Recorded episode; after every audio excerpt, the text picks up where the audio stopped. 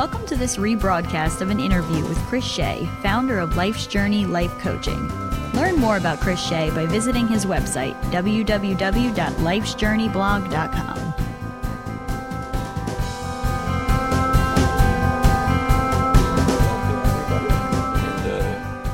uh, I'm joined here with uh, Lisa DeLay. We've uh, been doing this for a good number of months now as we get together and we've moved uh, sites doing this. So here we are. And um, so ask all of your friends to join in. And we will be rebroadcasting this uh, on this site as well as on all of my uh, social media and uh, podcast sites. Mm-hmm. So, uh, Lisa, would you, would you like to introduce yourself? Sure. So I'm Lisa DeLay, and I do a podcast twice a week called Spark My Muse, and comes out on Wednesdays and Fridays. And I have guest interviews on Fridays. And then on Wednesdays, I do a shorter segment called Soul School, which is kind of for your interior world and for um, thinking about common life together. And so those are more of reflections that are shorter. But then on Fridays, I have a whole variety of guests, and we discuss all sorts of things uh, about how to be human and how to be uh, how to deal with emotions and memories. And we did one on lucid dreaming. We did one on um, the last one was about ryan j. Bell and he went from being a pastor to being an unbeliever. And that of course is a career limiting move. Uh, so then how did he deal with that? And what what came next? And he had a very popular uh, huffington post column called life after god and it was kind of his story about that. And um, i have a whole variety of guests on for that. So and chris and i got involved as co-hosts through the blab platform and decided to co-host together because it's so much more fun to do this hmm. type of platform together than doing it solo and monologuing. Yes. And uh, and now chris does a podcast too. Yes. You want to you, you still there I'm still here. okay, why don't you go ahead and, and talk a little bit about what you do, Chris? Yeah, so uh, very appreciative that you know I don't just have to uh, talk on and on by myself. It's good to have somebody to talk with. But um, yeah, I'm a uh, life coach and a counselor. I've been doing that for over 20 years, and I have a private practice and also doing work and have my podcast, which is uh, called On Finding Peace. And you can just search that in all of your whatever platforms you for podcasting. I'm on there. So that's uh, the basics of what I'm doing. And today we're looking at anxiety. Mm-hmm. Yep. Some topics that are, um, I think there's kind of a there's an election or something.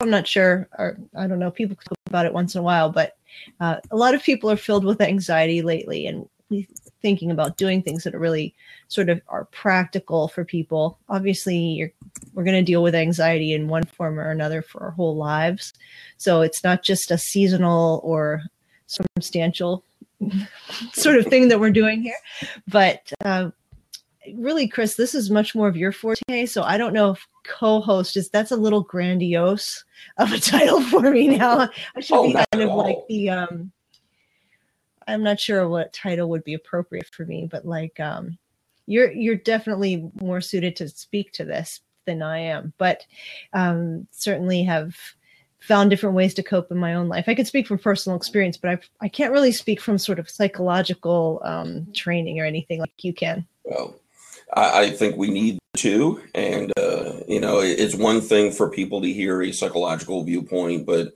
I think it's uh, another thing for people to understand what it's like. Uh, you know, just for the lived experience. You know, most people don't get to see a life coach or a counselor. And uh, so I think just, you know, from a, a, life experience, how do we cope with anxiety? What, what do we do with it? Um, and you're right. I think uh, anxiety is, is, much more prevalent in our world than maybe it's been in the past.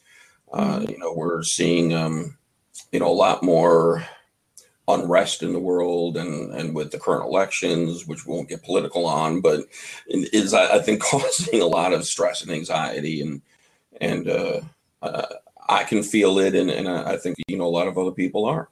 Yeah, I think so too. Yeah.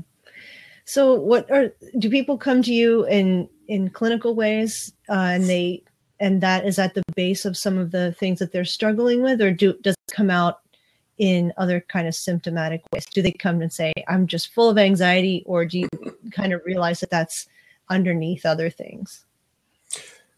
What I find in, in the private practice, people will come for that. Mm-hmm. Uh, you know, they'll come and say, you know, that I, am really feeling anxious or I'm totally stressed. Right. And then we have to really look at what's the underpinning. You know, where is this coming from? And is it something that's major? Is it somewhat minor? Uh, you know, what, what, can we do with this on a daily basis? Um, my other specialty is addiction. So if I have people coming in uh, who are suffering from various substance uh, use addiction, or I've dealt with some people with internet addictions, you know, is there an underlying anxiety? And I, I think what we're finding, and not just for my own uh, practice, but when you look at some of the data, is a lot of these substances, especially, is a result of the anxiety. So it's right. it's a coping mechanism to deal with what's going on in the world and the stressors, uh, you know, of everyday life. You know, so mm-hmm. people are jumping on that, and um, you know, we now have in many states the, the legalization of marijuana, you know, which when you talk to people in those states is you know, either good or bad. And, uh, you know, it's just, I think, a way of numbing things versus coping with. So mm-hmm. you know, I'm glad when people come to my office or want to talk online, uh, mm-hmm. you know, because it's always better to deal with it rather than let's just put a band aid on it, hope it heals. Mm-hmm you know, but every time you rip the bandit off to check it, it's still not healing. So, yeah. Yeah. Yeah. It's a self medicating thing that can happen. Um, but you don't really, you're not necessarily dealing with any root causes or anything like that. It's just, um, I hope this feels better for now. But, Right. Yeah. yeah. You know, because if I'm feeling stressed and anxious and I don't want to feel stressed and anxious, well, you know, if, if, uh, you know, alcohol or a drug or, you know, whatever will make me feel better, right. then why not do that? And then I'll end up feeling better. And what can it hurt? You know, right. And there can be really common things too. Like my friend would call it retail therapy. and uh, she'd just go shopping. And if she could get a few clothing items or a couple bargains, she felt a lot better, mm-hmm. at least for a little bit till the next time. Or food is another really common one. Exactly. Yeah. Exactly. And you know, here and there, I'm not going to dismiss that. You know, I mean, I, have yeah. been known to buy an electronic item or, or you know, gadget, you know, but yeah, you know, I think those are the normal things. You know, you, you feel extra stress, so you do that. You know, the retail therapy, the food, whatever. It's right. it's really the issue when it becomes you know part of my life. So you know, it's every day after work I'm doing retail therapy. You know, versus the every few weeks. Mm-hmm. You know, so I think that's where it becomes the problem. It's, it's when it's now part of my life. And if I can't get to doing whatever it is that I do, then my stress actually goes up. Right.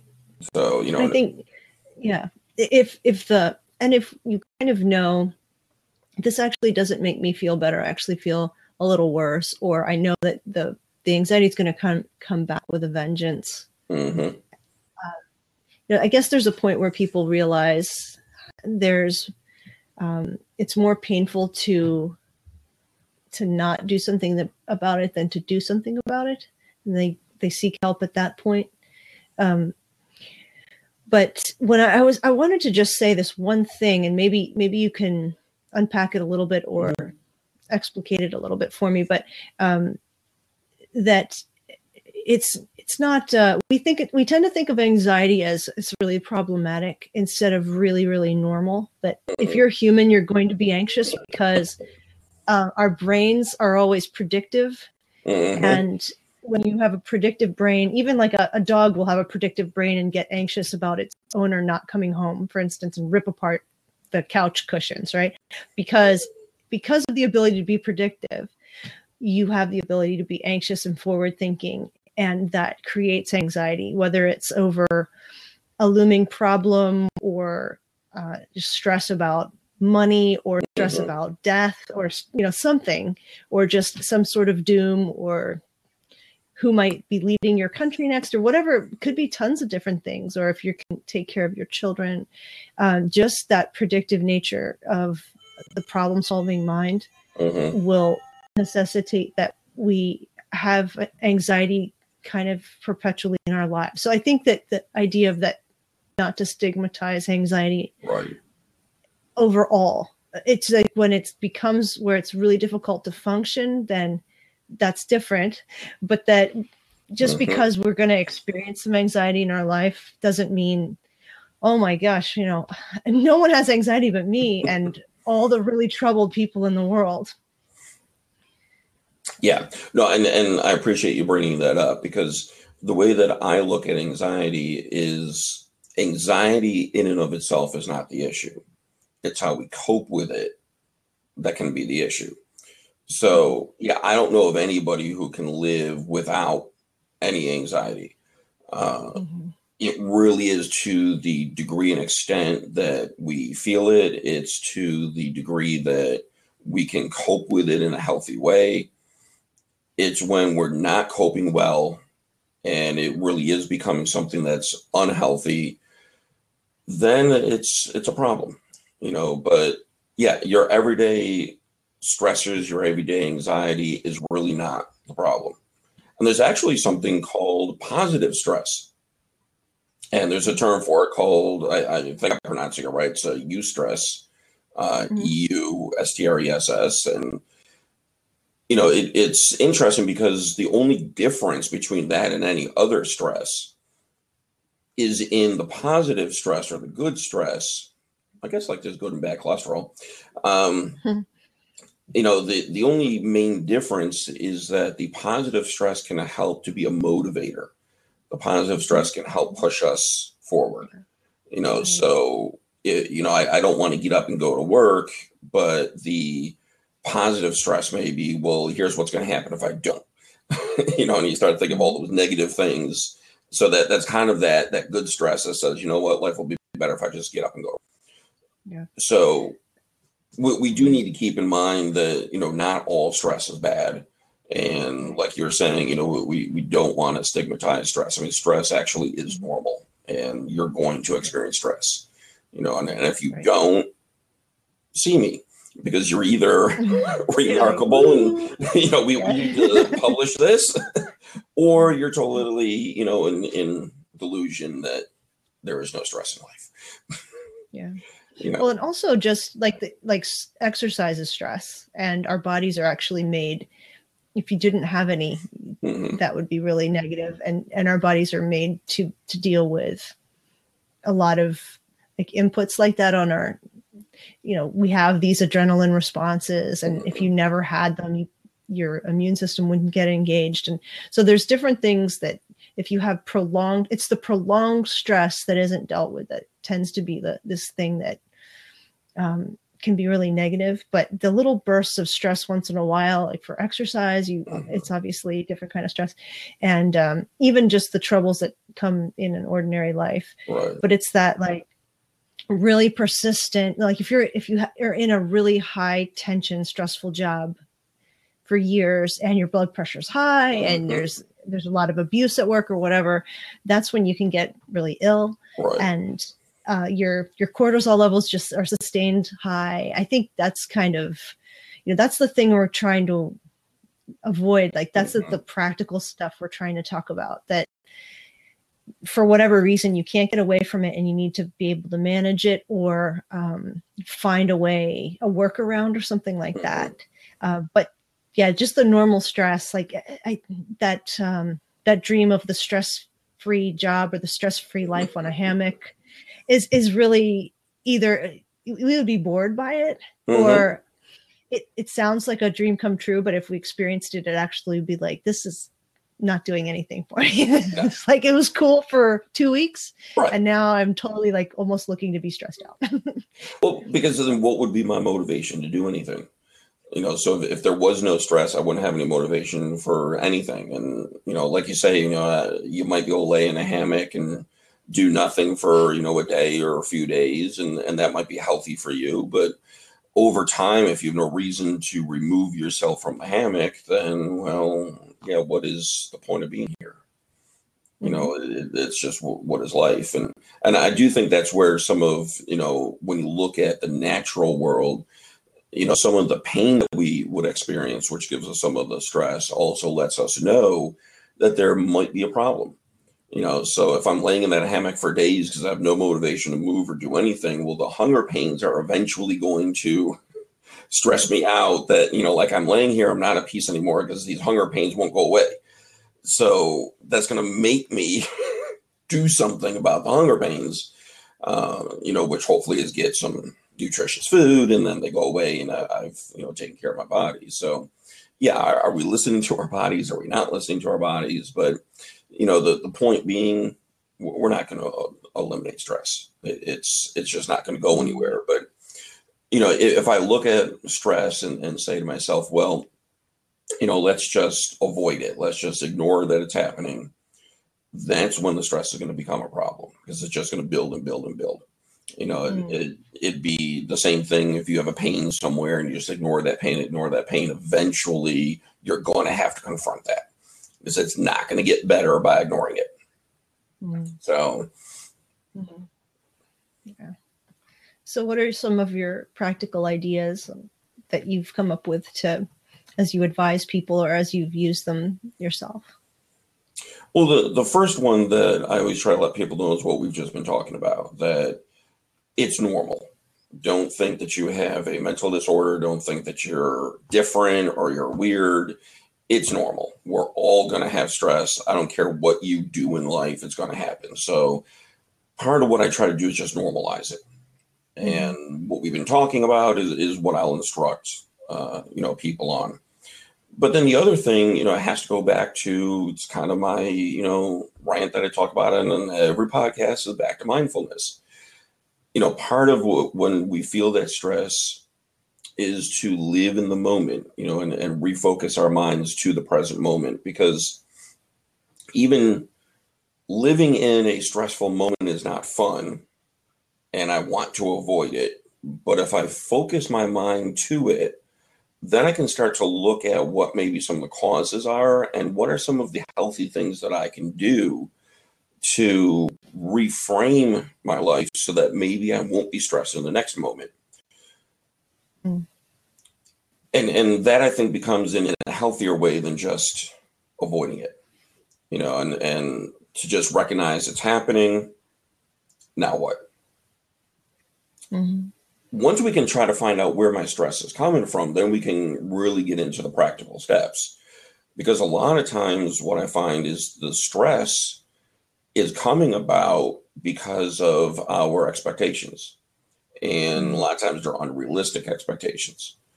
Right. If we can really focus ourselves on, you know, what do I expect out of myself? What do I expect out of my loved ones? What do I expect out of life? We really need to refocus those and make sure that, that they are things which are doable. Mm. So when they don't happen the way we expected it, we're you know not going to get all stressed if you know we realize these are realistic so it, it, probably shouldn't go wrong and then if it does go wrong we can maybe figure out another way to work it but just to realize that if my expectations are unrealistic they're not going to be met and i am going to have stress and anxiety when they're not met you know unless i change what those expectations are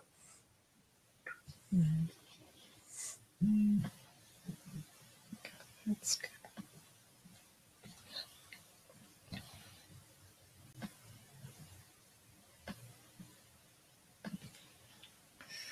trying trying to tweet out some more stuff. It looks like we don't have too many extra people joining us today, but um, let's see here. Yeah, one of the things that I was coming to um, my thoughts, coming in my thoughts about some of the ways that have helped me cope is just kind of planning ahead in terms of I'm not a I'm not I'm kind of a I don't think about planning. I'm just kind of I just kind of roll with things.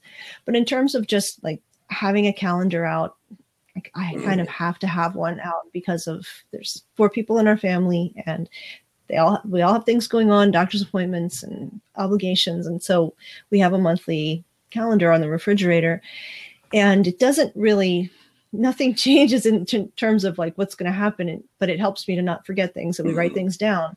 But then in terms of just planning for those things and knowing that they're coming and so, so some amount of planning helps in terms of dealing with anxiety and just kind of being mentally prepared. Certain amount of planning uh, because some sometimes the surprises are the things that are the most stressful and dealing with things that seem unforeseen. Mm-hmm. and i know that um just getting like um getting your game face on in, in terms of like mentally being like i know there's things that are going to come up this month. It's like this this like um getting psyched up about it like all right this is going to be a tough month mm-hmm. because there's you know these five things coming up. I'm going to be uh, having this meeting and i'm going to be you know we're going to be taking a trip here and everything's going to be okay. It's going to be tough here. And it just kind of like instead of heading into a month or next few weeks thinking, I hope all this gets done and oh, this could be really hard and oh, have, we have to meet with this person and kind of getting like it's coming mm-hmm. and there's mm-hmm. dread. Just knowing like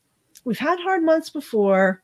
It's going to be fine. Yep. Yeah, it's going to be tough, but like it's it's almost like you're rehearsing in your mind that kind of planning. Like I don't mean right planning in terms of sure planning in terms of details mm-hmm. but like planning how you'll handle it when it comes like right. mentally like um because i've tended to uh almost at, at times just you're kind of like oh no what's next is what other bad thing and surprise is going to happen and just mm-hmm. to kind of be rehearsing like yeah there's going to be some surprises and there's going to be a couple hard days and you, i'll be tired but whatever comes is going to be okay and mm-hmm. when it comes i'm going to react in a way that is going to be it's going to be fine ultimately. I'm still here. We've had we've had tough months. I don't know if that makes sense to anybody else or ever will but that's one of those things that has only come living with lived out experience. Right. and that that was that's a recent thing that that's um i guess mm-hmm. i be happy that i've lived this long enough to experience that oh, but um and, and i think that, the, that's a wonderful way to work it mm-hmm. yeah and and so when i'm saying planning for upcoming things i really mean that mental game right. and and some of it's mindfulness like you're you're thinking of distance responding instead of reacting you know i'm right. going to be responding to things that are coming and having hopefully having distance. That doesn't mean it's going to happen every time obviously. Yeah. but um but knowing like okay i know that like the, there was a couple weeks ago and there were all these dentist appointments and doctor's appointments just crunched into one mm-hmm. week and i don't know why and how that even happened but it was a terrible idea. And i had to run here and run there and take two kids at the same time and for different things. And i was just not looking forward to it. And i knew it was going to just be just wear me out. Mm-hmm. But but it couldn't really be another way because if once I started canceling and changing things, I would just have to do it all over again the next week. Right. So you know, it's it's kind of like, yep, okay, so we're gonna do it. We're gonna get through this week, and it's gonna be okay. And we just gotta just gotta power through. And I'm not gonna just like go kicking and screaming into this week or kicking and screaming into this day and dreading it the whole time because that takes a lot of mm-hmm. like mental psychic energy to to dread things too. Yep. and you might as well just at least be neutral toward it. Um, and i don't know if that makes sense to anybody else but that's to me is a kind of uh, mindfulness practice. Which mm-hmm. just um, being ready for s- surprises that come in a way that i'm going to be okay um, almost like thinking of yourself as water. Uh, I, I heard this in a podcast too recently thinking of yourself as like water can be very strong mm-hmm. in hydropower and in like boring holes through stone eventually yeah. but it's also very fluid and can take the shape of anything that's it, that it's in thinking of you know i can i could take i could be flexible but still strong and you know it's those kind of things of thinking of yourself in different ways than maybe you used to um, mm-hmm. that you were a victim of your circumstances or that you're just going to get like washed in this flood of like, you know, hectic, chaotic life instead of thinking, okay, bring it on. I mean, Yeah. I don't want it to just, I don't want to get like overwhelmed with tragedies or something, but like, No, no. but I think I can, you know, I'm going to be, we're going to be able to handle it. We're going to just figure it out. The next problem comes, we're going to just try to figure it out. But the anticipation of worrying of the next mm-hmm. event is what really zaps your energy. Yeah. And you know, I, I really like how you're saying that because where you look at the mindfulness, where you know it would say it, you don't want to dwell in that future and make all these very specific plans, and because you know we don't know what the future is. But never does it talk about, nor would I say, you know, don't prepare in in that sense of what you're talking about, because if, if you can go into any situation, but let's even just say life in general. You know, I, I just go into life. You know, I, tomorrow is going to happen. What is my mental view of that? You know, am I looking at tomorrow with dread? Am I looking at tomorrow, you know, with happiness, with, with a positive outlook? That's going to change how whatever happens to me, how I react to it. You know, mm-hmm. so if I'm looking at tomorrow, which is Monday, and you know, saying, "Oh, great, it's Monday, and it's going to be horrible, and this and that," then no matter what happens tomorrow, I'm going to view it as negative. My mindset is negative. I'm waiting for the negative to happen. Even if a positive happens, I'm probably going to see it from a negative because that's what I'm looking for. But if I can go into it with that positive, I might see anything that happens tomorrow from more of that positive viewpoint and say, you know what, I can tackle this. And why can I tackle this? Just as you said, because I've tackled things before. You know, so using our history to say, I've gotten through stressful things in life before. This isn't my first stress experience. So, what did I do before?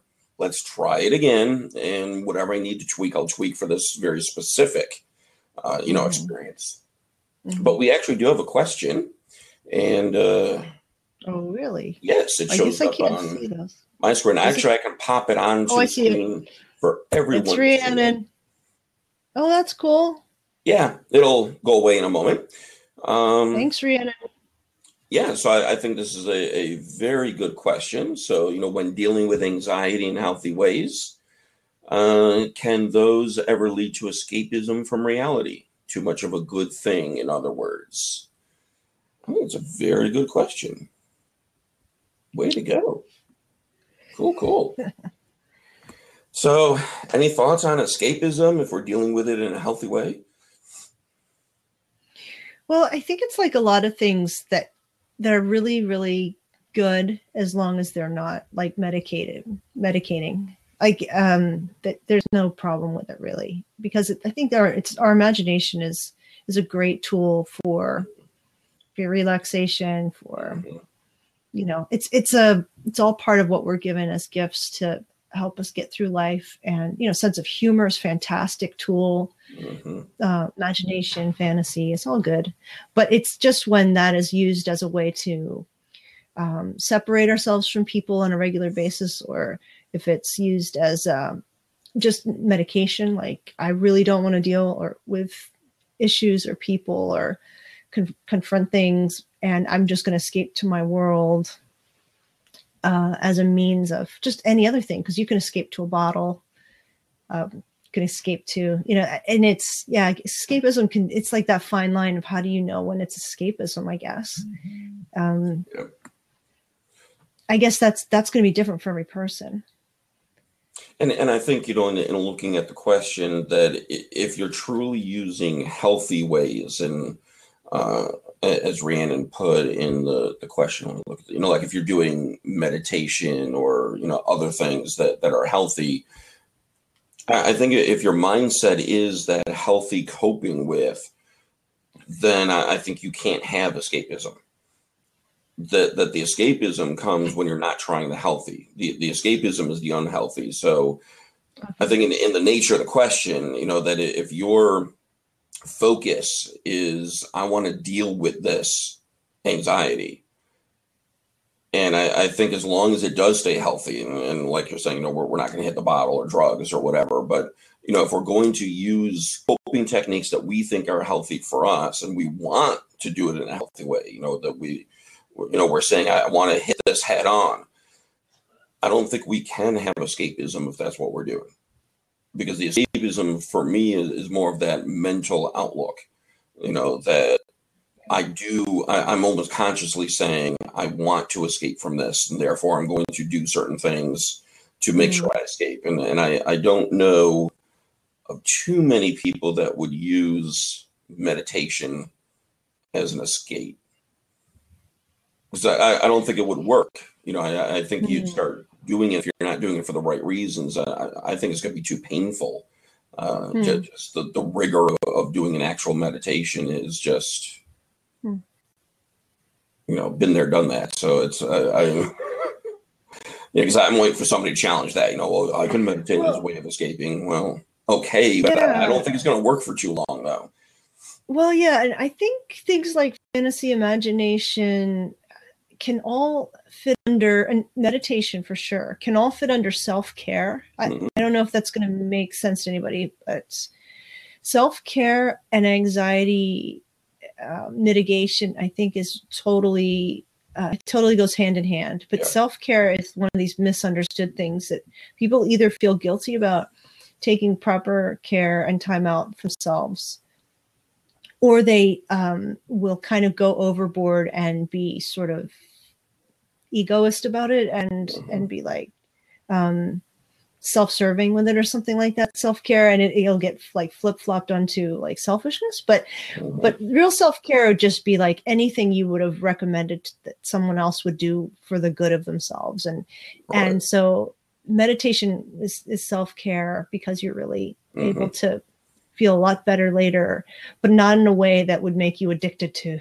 meditation i mean you would you would do it just like you would do exercise and it would be Right. you'd feel really good later but it was also it was also tough you know Mhm. and i think some of that some of the other things that are disciplines um you know work in work in a similar fashion right. but um Yeah, I, I- don't really see any of the healthy ways, you know, becoming escapism. I, I think in some ways you could almost become addicted to some of those healthy ways, but that's when you would need to understand, you know, what what is the the purpose of, of what I'm doing. You know, so you know, like if exercise is running my life versus me doing exercise to have a better life, yeah. then okay, maybe there's some addiction going on to you know what you're doing. But yeah, ultimately, um, I would encourage people to to try to do what you can do to cope with uh, your daily anxiety. And if you're trying to actually cope with it, you're not escaping from it. If you're using substances or the internet or, or anything else to avoid coping with the anxiety, uh, that would be an escapism, you know, because you just don't want to deal with, uh, you know, reality for what it is.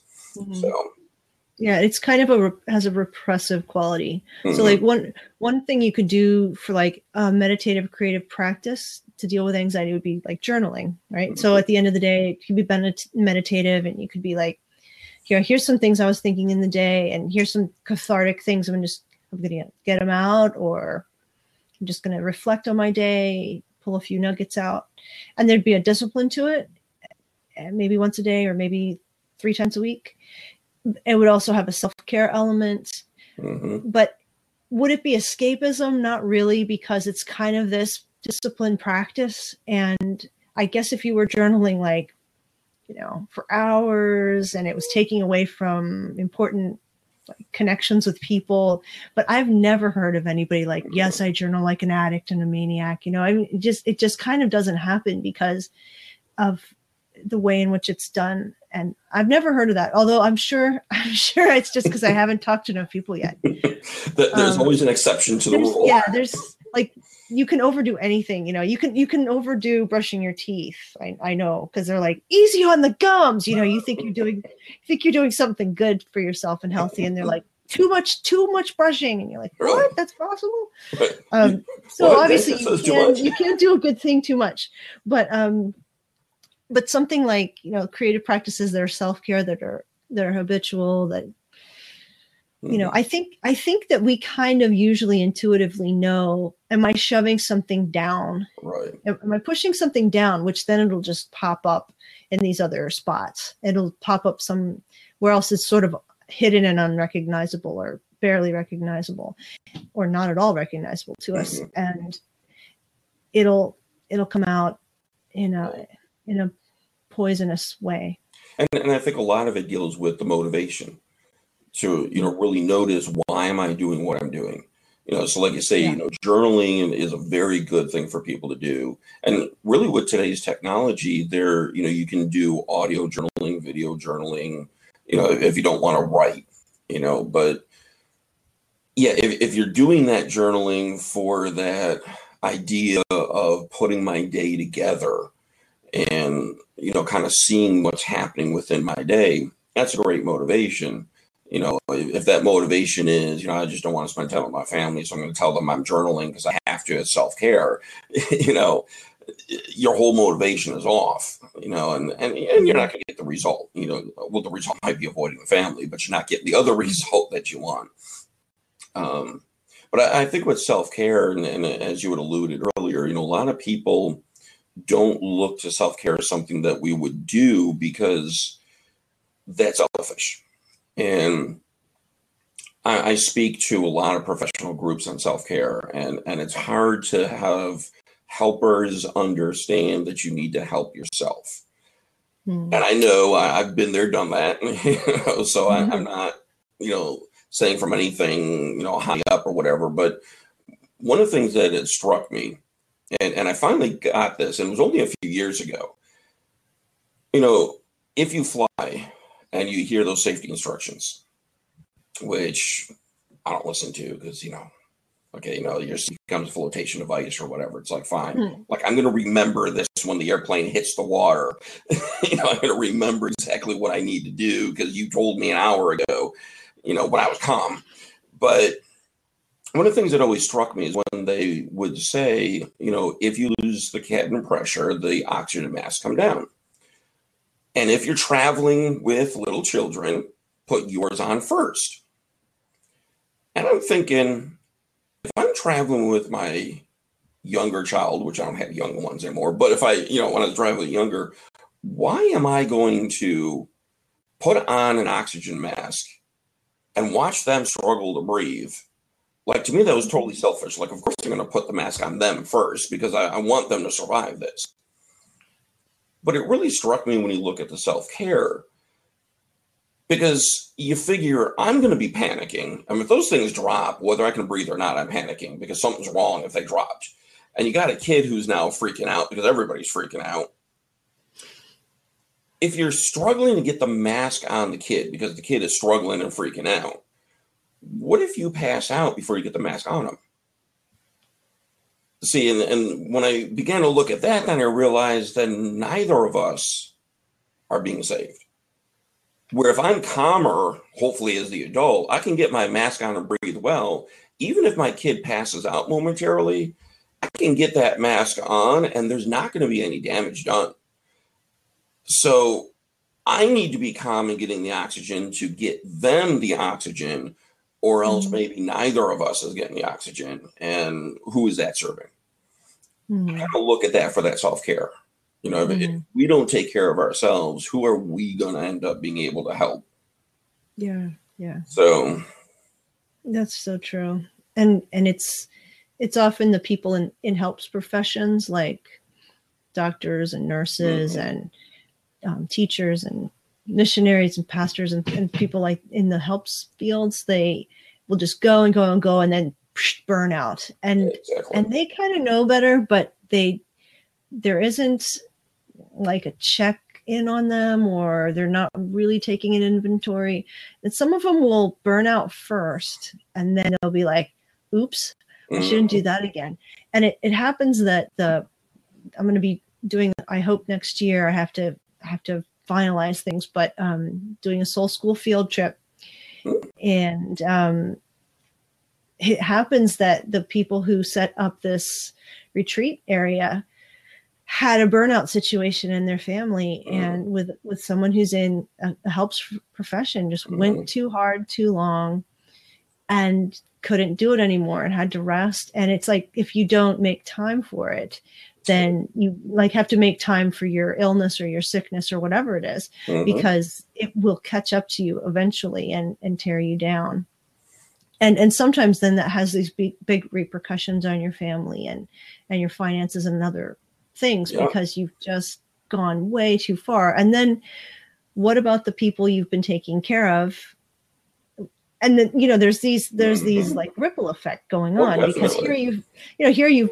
like if you're putting in your life to helping people even if it's volunteering even if it's Mhm. caring for your children or i mean there's a host of things this could this could relate to and then what happens to them so so it's like if you don't do it like even and, and people can really make you feel guilty for doing that like what are you- you're wasting time in a retreat Mhm. that seems like that seems like a waste of and it's like but i need to take care of myself this is like a mental health day i i you know you sleep at night for your to rest your mind and your body but sometimes you need to rest like your brain from just going and you, you Yeah. need to just completely chill down away from your environment and away from the the problems like that seem to sort of get embodied in your home or, or whatever Mhm. and and so um, when I've tried to get people to come on retreat with me, uh, they'll be like, "But what do you do?" And and then they'll and I if I describe it, it seems like a complete waste of time. You know, I'm like, well, you walk around, you Mhm. write something, you maybe read a book a little bit, or Mhm. you could do some prayer, or you you know just meditate, and they'll be like. "Eh." But then when they do, they're like, I have, you know, like, I have stuff to do. I have a job, or I, you know, I've Mhm. got things going on. Uh, but then when they come, they're like, oh, now I have the energy to do all that stuff. And they Yeah, realize exactly. how less pulled in different directions their brain is. Now they could just go boom and they just can get a ton more done productivity wise because they're Mhm. not frazzled. And it's not even, and I don't recommend doing it for, for just productivity. That's just an, you know, Right. an added benefit. But people don't realize how tired they are until they take a break. And the first couple times I did a retreat, I completely fell asleep because I was Mhm. just completely exhausted. And I, I take my naps anyway, but but it's just like you don't really realize how much you're going and then you stop and it catches up with you. And uh, just being able to take a break from your surroundings, even if and just maybe even for two or three hours. It doesn't have to be the week long retreat or a weekend. No, it's It do what you just- can do. Yeah. It could just be a walk and, um, you know, over a lunch hour, but like really, really get away from notifications on your phone and from Mhm. anybody. Nobody's allowed to call you and you're allowed to not work on anything. You, you get like a permission slip or whatever. and you can actually downshift. And I think that in terms of anxiety, because you can check into the anxious stuff immediately later, you know, you're going to go right back to it Mhm. but in terms of like self-care and getting getting a permission slip to check out of all your anxious thoughts for just a bit a couple hours they'll all be there waiting for you later anyway so exactly. you might as well just like all right well i'm going to section this time off um, for what i need to do to, to get give myself a break a real break it's just and people don't necessarily think about it but people in the helps profession who are always doing for others uh, won't really think well but what about my care Mhm. what about what do i need Yeah, and, and you know we normally don't, and you see the burnout big time. And you know, I think a lot of what you're talking about, where the the problem comes in, you know, is we do live in a society that values output. So yeah, when you say, well, we're going to meditate and we'll pray and we'll walk and we'll nap and we'll, you know, read, you know, it's like, well, what's the output? You know, what, how is this productive? You know, what what, what do I do? You know, and for me, what what I've told people, and, and you know, even just for a day, you know, like, like I say, just take a day that that you can maybe turn off everything and just say, look, you know, I, I'm just like get away from it all. mm-hmm. But if you want to feel productive, and if that's ingrained in you that you know, well, I need to accomplish something in my day, Mm-hmm. my suggestion would be is every day mark down a couple goals that you're going to meet in that day and when you meet those goals then you've done what you said you're going to do which means you're productive so if you're taking a day then your goal that day is I'm going to read and I'm going to nap and I'm going to meditate and I'm going to walk. If you did all of those, didn't you accomplish what you were going to do? So in, in, in my mind, you were very productive that day. It wasn't a waste of time because those were your goals. Mhm. You reached your goals. Mhm. Day is done. No different than any other day with any other goals. Right. So, you know, I I think if we just reframe the way that we can look at that, then maybe we can help people to understand the importance of doing that. You know, or else we're going to burn out, you know, and the anxiety is going to take over. You know, I mean, the, there's times when you know it's it's hard to get up, and not because I'm depressed. It's just I'm actually that tired. you know, I mean, you're just going and going and going, and eventually the body says, "No, I'm not going to let you." Right. Right. And and there's all kinds of there's all kinds of related like health issues that that come up after pushing yourself too hard. Right. And I think um we don't realize that it's essentially I don't know if I don't know. I wish I could remember where I heard this, but there's like a lot of you know pathogens and and diseases that are rooted really o- originally in stress and um, you could say there's there's bacteria involved obviously there's things going on in certain things but ultimately your your um, immune system is is not able to do its job Mhm. and it's very likely that it just it, it couldn't because it wasn't ready Right. you know it couldn't handle it you know obviously we're not talking about every single disease or every single flu or everything like that but a lot of times it's that your body maybe in in its peak could handle it Mhm.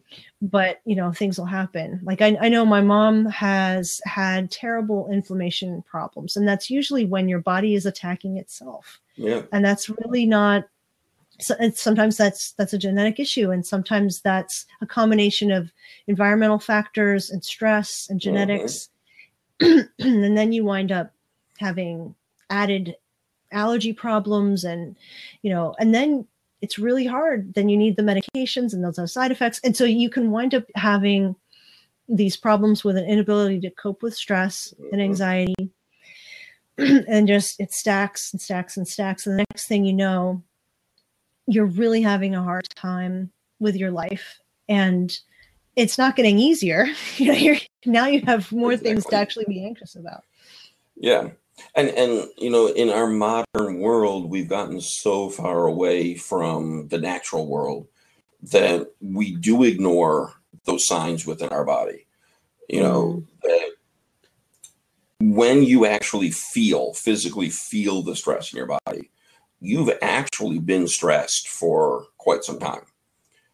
You know, the problem is we don't recognize what feeling stressed is until mm. something's physical. And even then, we, we might blow it off as, you know, well, it's this, or I'll take a pill for this, or it's, you know, that it's really our, our body's way of, of saying, you know, this is too much and, and this is the pain. This is what I'm, I'm showing you.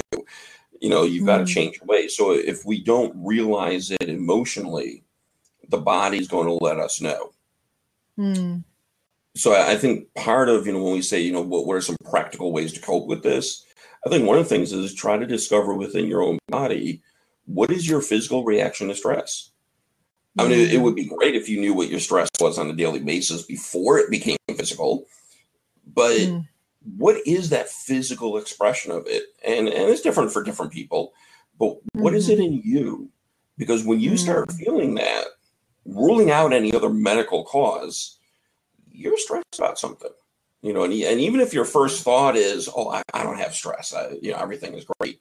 No, spend a moment, find a quiet place, and figure it out. There, there's probably something, and even if it's not something happening in your life at the moment, maybe you are focused on a future event, and you, you're just really caught up there. And, and the more that you're caught up there, the more it's causing you the stress. So it may not be your current life. You can look at current life and say, life is great. Why, why would I be stressed? Hmm.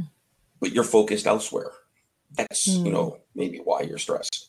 Um, But our bodies tell us things. If, if we want to take the time to Hmm. really examine what's going on inside of us. Yeah, that is so true. I think what, what you're saying about that, that's why it helps to quiet down and listen to your body and meditate mm-hmm. in terms of just being quiet and say, what do I feel in my body right now? Because usually it just starts out as just discomfort. Your body will feel just discomfort first. By the time it feels pain, that's a problem. Mm-hmm. like, and I can speak for myself. I'll hold my tension in my neck, and I think that's what'll give me tension headaches. Mm-hmm. And sometimes migraines and and sometimes the migraines are just this weird extra stuff i don't even know what's going on but i'll also hold you know a lot of us hold stress in our gut and mm-hmm. we have digestive issues or we'll hold it in different different parts of like we'll maybe scrunch up our toes or something like that or for me sometimes i'll i'll feel a tightness in my chest like an asthmatic tightness yep. but i won't even realize it till i'll be like really out of breath and i'll be like you know, and I'm like, by then it's really pretty bad and built up. But what if I yeah. checked in a few times a day first and say, mm-hmm. how am I feeling right now? Can I get from just in my head to inside my body right. and like do a check in, like mm-hmm. Reintegrate my head into my body and actually feel yeah. what what is my body feeling? Is my tense? Because what happens if we just disintegrate mind, uh, you know, brain and body, is that by the time we know the body's like crying out with these signals mm-hmm. i'm sending pain now because you've ignored this and you have not you're out of control you know at that mm-hmm. point there's a problem and pain is an alert to that yeah. problem and uh, you've missed the you've missed the little sign so we'll send you a big sign and i think that's that's true because nobody's paying you know we're not paying attention there's no mm-hmm. awareness there no, we, we don't notice nature around us. We don't notice our body's reaction to nature. We don't notice ourselves anymore because, you know, everything is so data driven and pill driven. You know, mm-hmm. if I have a pain, I'm going to take a pill for it. Now, yeah. for a, a, truly life and death medical issue, okay, I, I got you. I'm, you know, I'm not anti pill. But we do need to understand that sometimes those pains in our body is not a medical pill needed condition. It's a learn to breathe, cope with anxiety, focus on the present moment, and some of those pains may go away. Mm-hmm. You know, because mm-hmm. what you described are, are common, you know, symptoms of panic attacks or even just less, just noting, you know, that that here's a problem. And, it's the mm-hmm. body's way of telling you you've been stressed out and slow it up. And even if mm-hmm. you take you know, a couple in the day to do that check in, it can take you a minute or less. You know, we're, we're not talking, you know, find 10 minutes and, and you know, do this formal meditation. Even in the busyness of your day, if you're running to a meeting, can you stop for less than a minute and do a quick check in of where are you? And any muscles that are tense, loosen them up. Figure out what's going on. But we can do that yeah. And just just like I'm gonna really breathe deeply for two minutes. That's not gonna that's not gonna be this big game changer in your day where you're late suddenly late for everything. No. Um, I I think we'll just forget that we are human. You know, we're we're human beings with bodies. I guess. Mm-hmm. Um, because we're thinking a lot. We're thinking in the future, and I, I sh- I'm just speaking for myself, really, because I'm I'm in the future a lot, anticipating, into intuitive, and trying to predict. And then I'll be like, ow, my ow, ow. so I guess yeah. we're close to the we're close to rounding out the hour, and I don't know if there's anything else you wanted to cover, but I'll have to get out of here at nine. Yep. No. Um. I think uh, we've really looked at this and hopefully help people out as to what are some of the practical things. And I like how we're ending with the natural. I, I think that is so important, uh, you know, for us to understand what our bodies are about, what they're telling us, and to actually listen to them. And, mm-hmm. and that's going to make a world of difference. If we do it on a daily basis, odds are we're not going to get totally stressed. Mm. Yeah. All right. Well, um, so hopefully if you're listening and you haven't heard my podcast come here sparkmymuse.com or on itunes spark my muse and make sure to check out chris and what he's up to Remind me again, which, which, where, how to find you. yeah, for me, you can go to my website, lifesjourneyblog.com, and uh, you'll find all the links you need to everything there. And if you are on whatever podcast uh, app you like, just search for On Finding Peace, and that's where you'll find my podcast. And uh, thank you, Lisa. Another great conversation. And uh, this is awesome. And I look forward to our next. Yeah, me too. Thank you so much, Chris. Right. Have a great night. Thank you for listening to this episode with Chris Shea. Learn more about Chris Shea by visiting his website, www.lifesjourneyblog.com.